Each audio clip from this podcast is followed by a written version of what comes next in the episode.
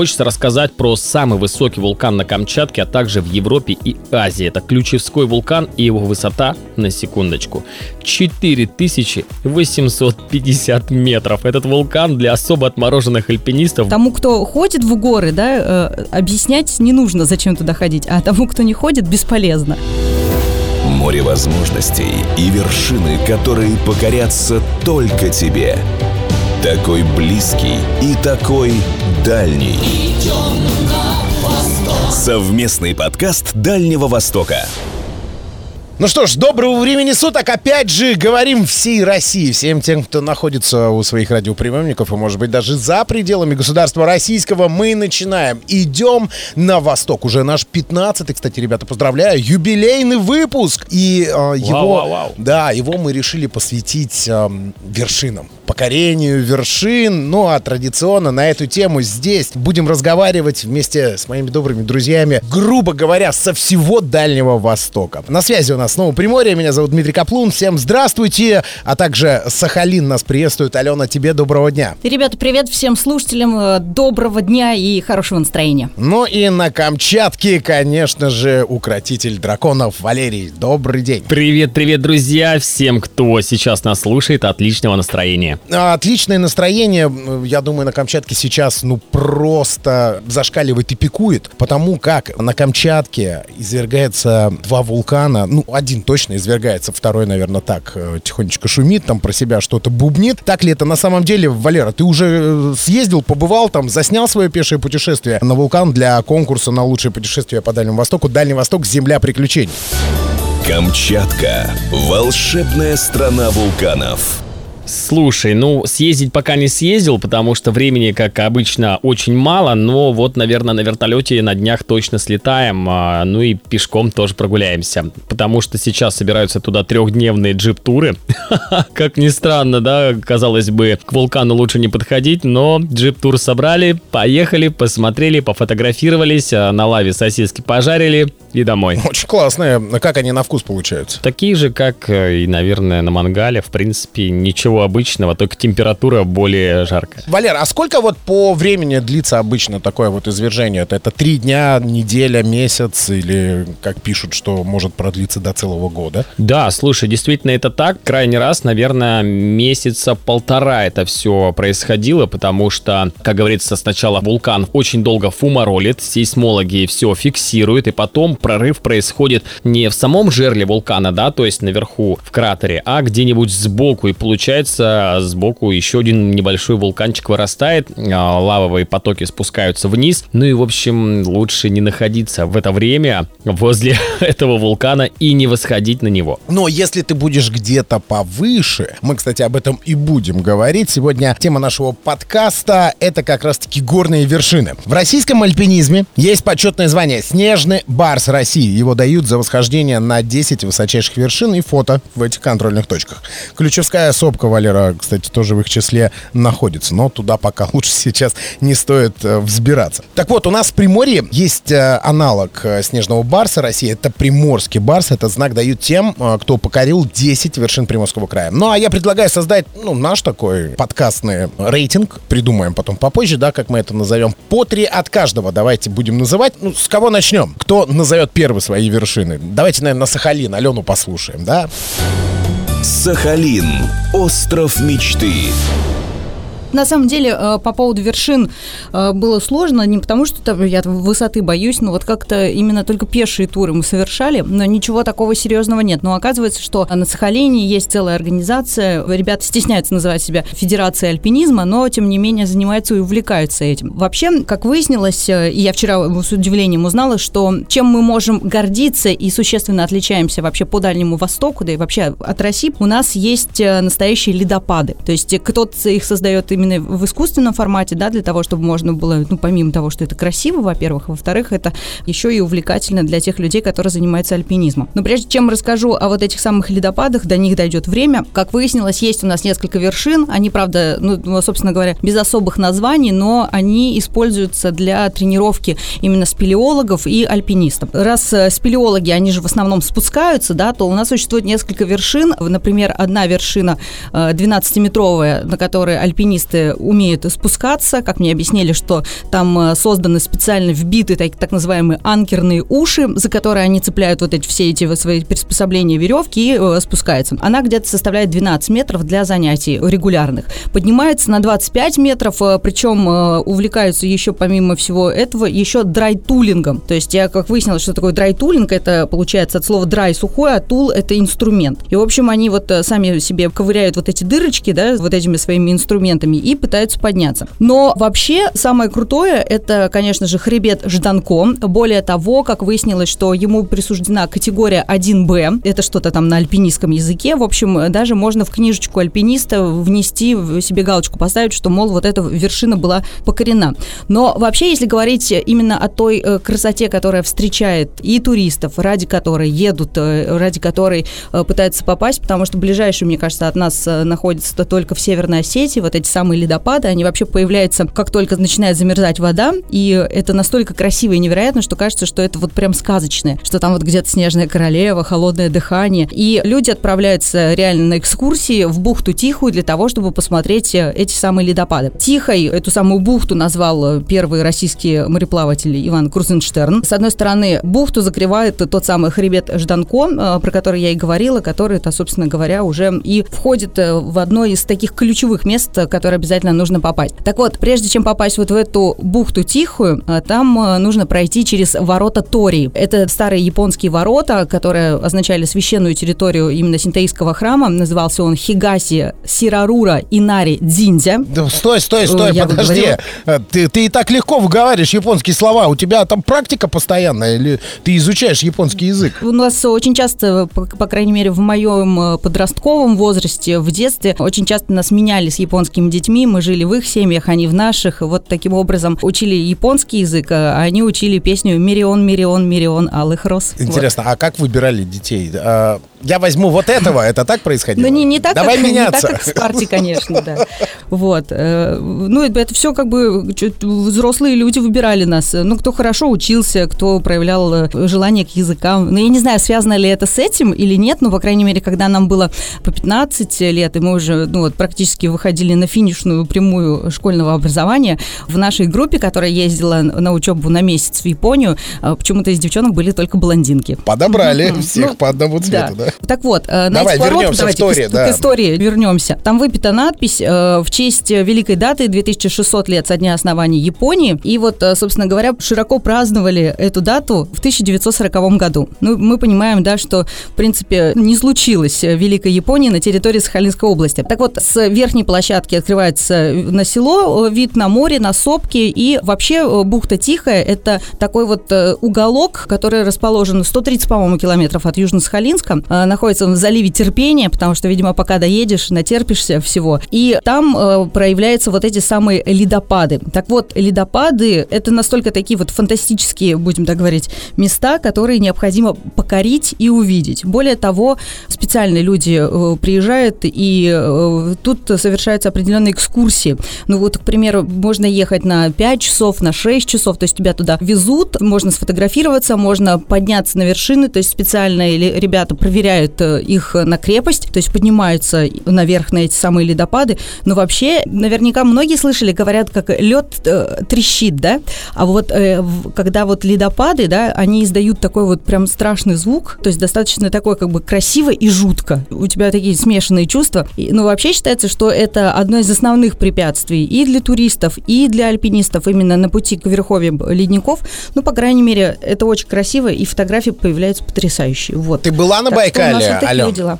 Ален, была на Байкале? На Байкале, да, да, да, я была, но я Вот. не была на замерзшем А, Байкале. вот, но у вот, нас я хотел- вот, э, я знаю, что делают фотографии, да, когда вот лежат на льду, э, вот э, под тобой вот, такая вот прозрачная, практически ледовая такая структура. Ну вот у нас тоже очень много фоток у, у девчонок появляется таких, катаются на коньках, все это делают, но мне на Байкале удалось побывать только осенью, в сентябре, в октябре, и поэтому вот той самой красоты не поняла, но, по крайней мере, масштабность э, захватила. Ну, в общем, тебе задание побывать на Байкале летом, он сейчас тоже является территорией Дальнего Востока, и э, вот проверить зимой, как там лед трещит, и потом сравнить с, э, с треском вот этого Ну, ледяного вообще, дождя. на самом деле, пра- правда, ребят, прям жутко. Я э, думаю, что у Валеры не менее интересная история о том, как будят вулканы, но, по крайней мере, вот ну, это действительно прям завораживающе страшно. Так, ну восхождения Поэтому мы поняли, что они будут максимально зрелищные. А куда в итоге сходить на Сахалине? Те три э, высоты, на которые будем подниматься,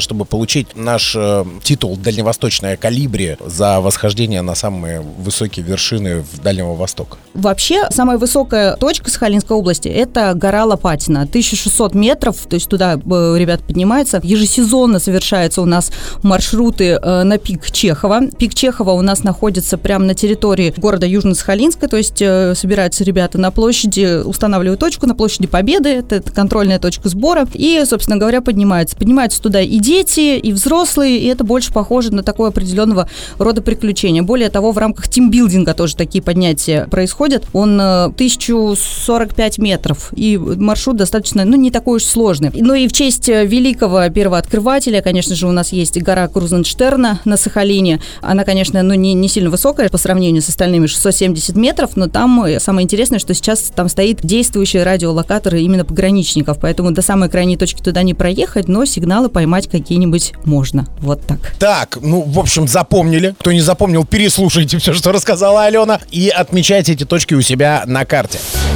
Камчатка. Волшебная страна вулканов. Ну что, летим на Камчатку? Я думаю, это сейчас будет, но просто гордость Дальнего Востока по поводу восхождения, потому что чего-чего, а вершин там хватает. Да, Валера, это так? Очень много, ребят. Я, наверное, всех не перечислю, но самые основные, про которые я вам уже рассказывал, я вам сейчас поведаю. В 25 километрах от города Петропавловска Камчатского возвышается Корякский вулкан. Его, кстати, высота 3456 метров. Зимой на нем, конечно, достаточно сырово, а летом на него можно подняться, в принципе, любой человек. Но в сопровождении обязательно опытного гида, так как а, перепад высоты достаточно большой, а подножие до вершины. Ну а сначала альпинистов, конечно же, водят на Авачинский вулкан, его высота 2751 метр, и на этот вулкан случается массовое восхождение. Люди приезжали со всего мира просто, чтобы подняться на этот вулкан. Называется массовое восхождение на Авачинский вулкан. Там встречают рассветы, провожают закаты, то есть туда, в принципе, может подняться любой человек в состоянии, понятно, да, адекватности здоровья. Ну а на противоположном берегу Авачинской бухты возвышается Вилючинский вулкан, а высота его 2175 метров. Туда поднимаются как зимой, так же и летом,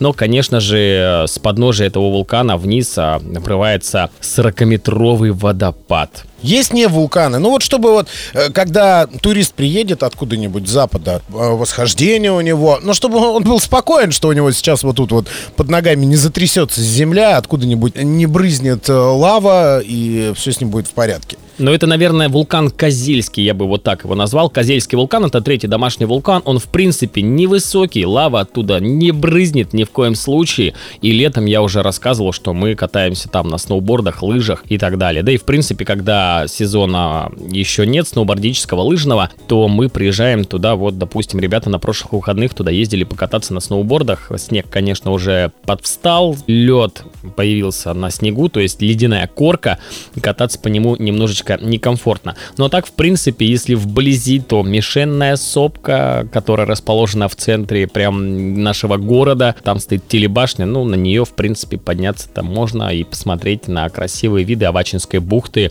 трех домашних вулканов, ну и город с двух сторон можно также посмотреть. Вот как-то так. Валер, ну услышали, и на Сахалине, и на Камчатке, как оказывается, в центре города далеко ходить не надо, можно прям вот забраться куда-нибудь. Да, да, да. Слушай, Дим, но на самом деле хочется рассказать про самый высокий вулкан на Камчатке, а также в Европе и Азии. Это Ключевской вулкан и его высота, на секундочку, 4850 метров. Этот вулкан для особо отмороженных альпинистов будет интересен восхождением на, ну, наверное, в январе или феврале, когда температура воздуха опускается до минус 55 градусов. Иногда бывает даже и ниже. И все это сопровождается приличным ветерком. Ну и, конечно, на него лучше супер подготовленными гидами подниматься и непростым людям, а которые занимаются альпинизмом. Вот, допустим, у меня папа занимался альпинизмом, наверное, лет 7, и он мне рассказывал однажды историю, они поднимались на Корякский вулкан, ну, один из самых больших наших домашних вулканов. И когда они внизу поднимались, перед подъемом наверх, на вершину, они вытягивали, так сказать, такие бумажки. Вот кому длиннее попалась бумажка, тот и нес рюкзак с керосином, ну, для того, Самый чтобы тяжелый мешок. огонь. Так, точно, да. И, в общем, он мне рассказывает историю, он вытягивает эту самую длинную ниточку, поднимается на вулкан, и где-то на середине он просыпается и не понимает, что происходит, а, видать, где-то керосин протек, мало воздуха, мало энергии осталось, и плюс еще ты надышался этим керосином, в общем, он лег прикорнуть. Его разбудили товарищи и сказали, Валер, ну ты что, не донес. В общем, вот такая история. Забавно. Забавно, но очень опасно в то же самое время, поэтому слава богу, что все хорошо э, закончилось. Любое восхождение, конечно же, сопряжено с э, определенным риском, и предосторожности надо соблюдать. Вот в настоящее время на Камчатке как раз-таки э, проснулись это Ключевская сопка и Шевелуч, да? Вот кто вот брызжет сейчас вот этими лавовые бомбы, вот так это называется, да? Ну, это, наверное, ключевская сопка. Я вам, кстати, в группе присылал это видео. То есть, ну, вы видели, да, то есть второстепенный вулкан появляется, еще один вулкан из вулкана, а, можно сказать так, дочерний, даже не, не скажу, как они называются, эти штуки, откуда брызжет лава. Но вот он, наверное, больше сейчас брызжет лава и метает вот эти вот раскаленные бомбы из камней. Красиво, красиво посмотреть очень А хочется. вообще, ну, есть возможность у Камчатки потом, ну вот маленькие вулканы, я не знаю, там экспортировать куда-нибудь? Ну, то есть у вас, у вас же много их Да. становится, тем более ма- малыши появляются, раз, и э, один на Сахалин отправил, потом еще куда-нибудь. Где-нибудь в Приморье Ну, могли бы у себя разместить один. Да, а то что это все вам да вам. Но этот маленький вулканчик размером, наверное, будет Сахалин. Приморье. Тихоокеанские ворота страны. Ну что ж, Валера, после твоего рассказа я понимаю, что наши горы э, Приморского края, ну ни в какие сравнения не идут ни с Корякинским, ни с Аватчинским вулканом. Я молчу уж про э, Ключевской э, вулкан. А потому как э, можно же и у нас тоже прогуляться на различные возвышенности, которые есть на территории Приморского края. Педан я уже упоминал несколько раз, э, но э, есть еще вершины, которые тоже достойны внимания. Итак, гора Облачная. Ее высота 1854 метра. Находится в долине реки Уссури, а, в природном парке Зов Тигра. Ну, то есть представляете себе картину, да? Поднимаешься на Облачную, и где-то тигр кого-то зовет. Самое главное, чтобы не тебя. Вершина Облачная — это каменная пустыня. Высоко, холодно, и вообще ни одно дерево там не растет. Э, Контрольное место для фото — это деревянный крест с памятными досками. Ну, там доски все исписаны, изрезаны, в общем, там много чего о себе э, человек оставляет э, в память, но многие затем возвращаются, потому что манит все-таки эта высота и заставляет э, идти еще раз, еще и еще и еще. На вторую точку, где обязательно нужно сделать чекпоинт, это гора Снежная. Ее высота 1682 метра. Эм, Находится на границе между Чугуевским и Ольгинским районом. По карте очень легко будет найти ее. У горы очень большой перепад высот. э, С вершины можно увидеть хребты, покрытые горной тундрой и зарослями кедрового стелланника.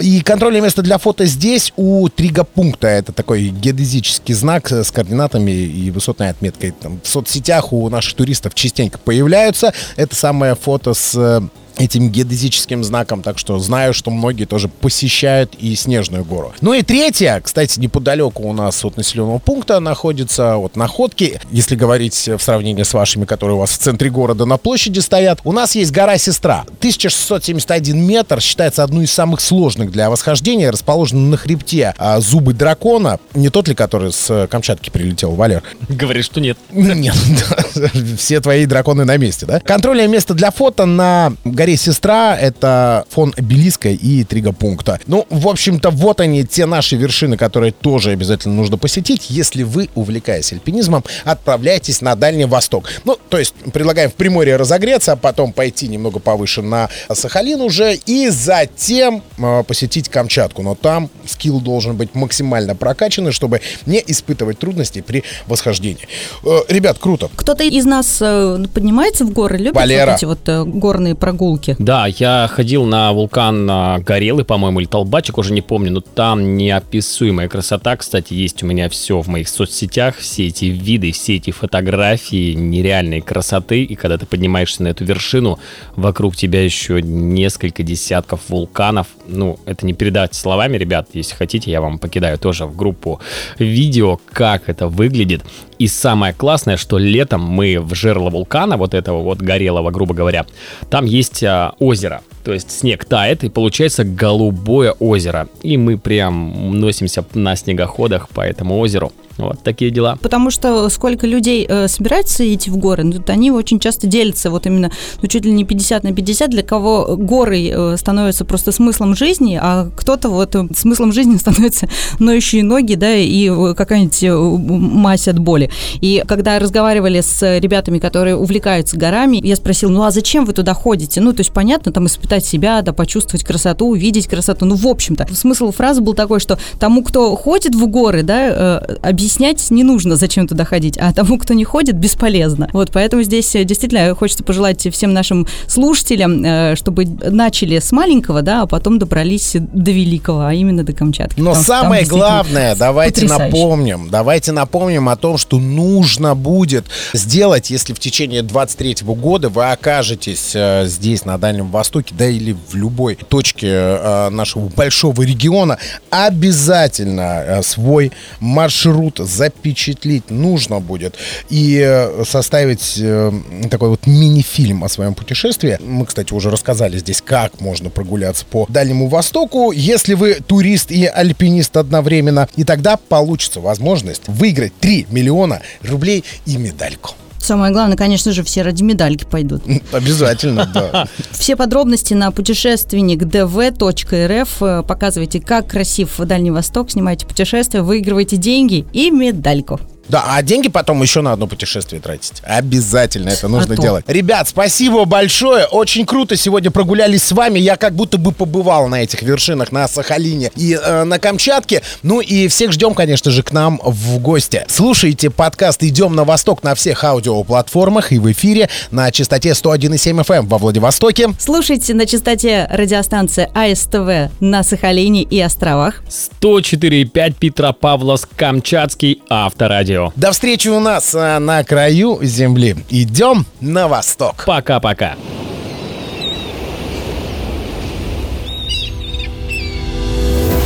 Море возможностей и вершины, которые покорятся только тебе. Такой близкий и такой дальний. Идем на восток. Совместный подкаст Дальнего Востока.